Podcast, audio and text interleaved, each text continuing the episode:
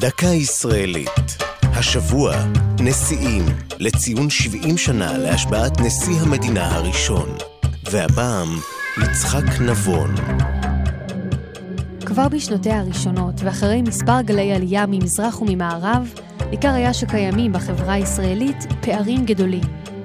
כך למשל, עד שנת 1964, יותר מרבע מיליון אזרחים חתמו את שמם בטביעת אצבע, כיוון שלא ידעו קרוא וכתוב. באותה שנה החל יצחק נבון, מנהל האגף לתרבות במשרד החינוך דאז, לרקום תוכנית שמטרתה ללמד מבוגרים קרוא וכתוב בעברית.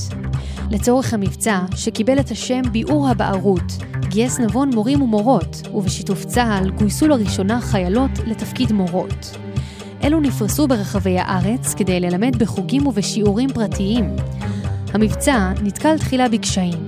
רבים מהתלמידים המיועדים לא הסכימו להודות בבערותם או ללמוד בכיתות מעורבות או לקבל תורה מפי חיילת בת עשרה. על כן, תודרכו המורות החיילות להתייחס למורשתם התרבותית הענפה של העולים, להתעניין ולשמוע מפיהם על המסורת שהביאו עמם. כעבור חמש שנים, יותר מ-40 אלף איש למדו קרוא וכתוב. המבצע נמשך עד שלהי שנות ה-70. בסוף אותו עשור נבחר העומד בראשו, יצחק נבון, לנשיא המדינה החמישי. זו הייתה דקה ישראלית על נשיאים ויצחק נבון.